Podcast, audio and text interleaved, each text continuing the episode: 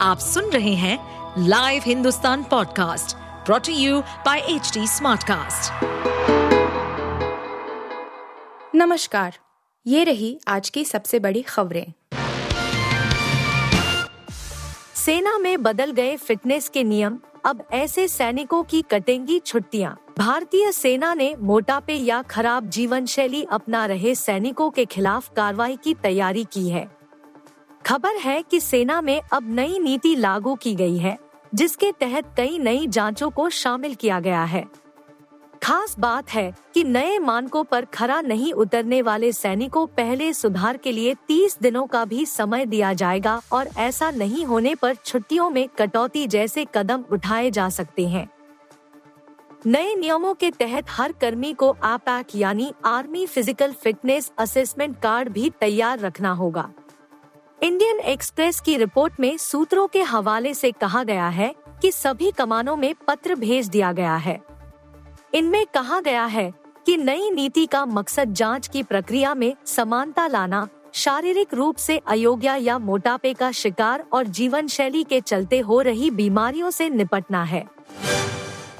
ज्ञानवापी में त्रिशूल के प्रतीक और स्वास्तिक के कई निशान मिले। भारतीय पुरातत्व सर्वेक्षण के वैज्ञानिक सर्वे में मौजूदा ज्ञानवापी मस्जिद की पश्चिमी दीवार के उत्तरी भाग और उत्तर पश्चिमी भाग में 4 से 15 सेंटीमीटर तक के विभिन्न आकार के त्रिशूल के प्रतीक मिले हैं। दीवार की सतह पर भी त्रिशूल के प्रतीक हैं। कुछ चिन्हों का झुकाव उत्तर से दक्षिण और कुछ का दक्षिण से उत्तर की ओर है। कुछ ऊपर या नीचे की ओर इशारा कर रहे हैं सर्वे रिपोर्ट के अनुसार पश्चिमी कक्ष की बाहरी दीवार में विभिन्न प्रतीक हैं। पश्चिम की दीवार पर विभिन्न दिशाओं और आकृतियों में कई आकार के त्रिशूल हैं। दोहरी गांठ और स्वस्तिक के निशान भी हैं। दोहरी गांठें अधिक संख्या में हैं। पश्चिमी कक्ष के उत्तर की ओर केवल स्वास्तिक चिन्ह है पश्चिमी दीवार के दक्षिण पश्चिम भाग की बाहरी दीवार पर विभिन्न आकारों के स्वास्तिक और दोहरी गांठ के प्रतीक बने हैं। पश्चिम के हॉल के पश्चिमी प्रवेश द्वार के पत्थर की परत पर भी स्वास्तिक और त्रिशूल के निशान है। यूपी में सर्दी का सितम लगातार जारी है।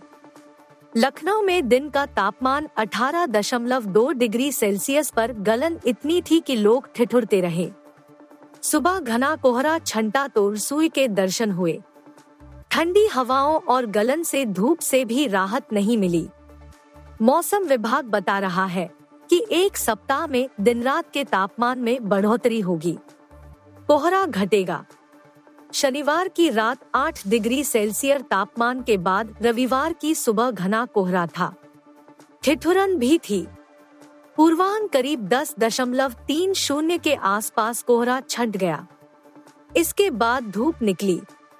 मौसम विभाग ने दिन का तापमान 18.2 डिग्री सेल्सियस दर्ज किया। यह सामान्य से 5 डिग्री कम रहा। शनिवार तो दिन का पारा 20.5 डिग्री पहुँच गया। 31 जनवरी से 3 फरवरी के बीच पश्चिमी यूपी में बदली बारिश के आसार हैं। आंचलिक मौसम विज्ञान केंद्र के अनुसार ताज़ा पश्चिमी विक्षोभ 30 जनवरी, दूसरा 3 फरवरी से पश्चिमी भारत को प्रभावित करेगा। वहीं पूर्वी यूपी में भी कड़ाके की सर्दी पड़ रही है। पारा लगातार सामान्य से नीचे बना हुआ है। मौसम विशेषज्ञ केसी पांडे ने बताया कि पश्चिमी विक्षोभ की सक्रियता और जेट स्ट्रीम की वजह से आ रही सर्द हवाओं के कारण मौसम फौरी राहत नहीं देगा।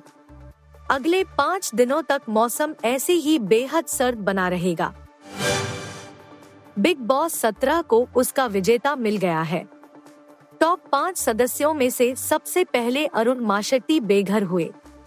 फिर अंकिता लोखंडे बाहर आई और अंत में मन्नारा चोपड़ा को आउट किया गया। इन तीन सदस्यों के एविक्ट होने के बाद अभिषेक कुमार और मुनव्वर फारूकी स्टेज पर आए। सलमान खान ने 10 मिनट के लिए लाइव वोटिंग शुरू करवाई और फिर जनता के वोट्स के आधार पर मुनव्वर को बिग बॉस 17 के खिताब से सम्मानित किया। Bigg Boss fan page Bigg Boss तक के मुताबिक, मुनव्वर ने प्रेस के सामने अपने जन्मदिन का केक काटा और कहा, बेशक, यह जीत बहुत महत्वपूर्ण थी। इंसान की ज़िंदगी में जो भी एक खेल होता है, काम होता है, एक सिचुएशन होती है उसमें से उस इंसान को बाहर निकलना बहुत ज़रूरी होता है। जब आप बाहर इज़्ज़त के साथ निकलते हैं तो पूरी जर्नी लायक लगने लगती है। Under 19 world cup 2024 group stage का अंत भारत ने अमेरिका पर 201 रनों की धमाकेदार जीत के साथ किया। इसी के साथ भारत ने ग्रुप ए की पॉइंट्स टेबल में टॉप पर रहते हुए अगले राउंड यानी कि सुपर छह के लिए क्वालिफाई किया।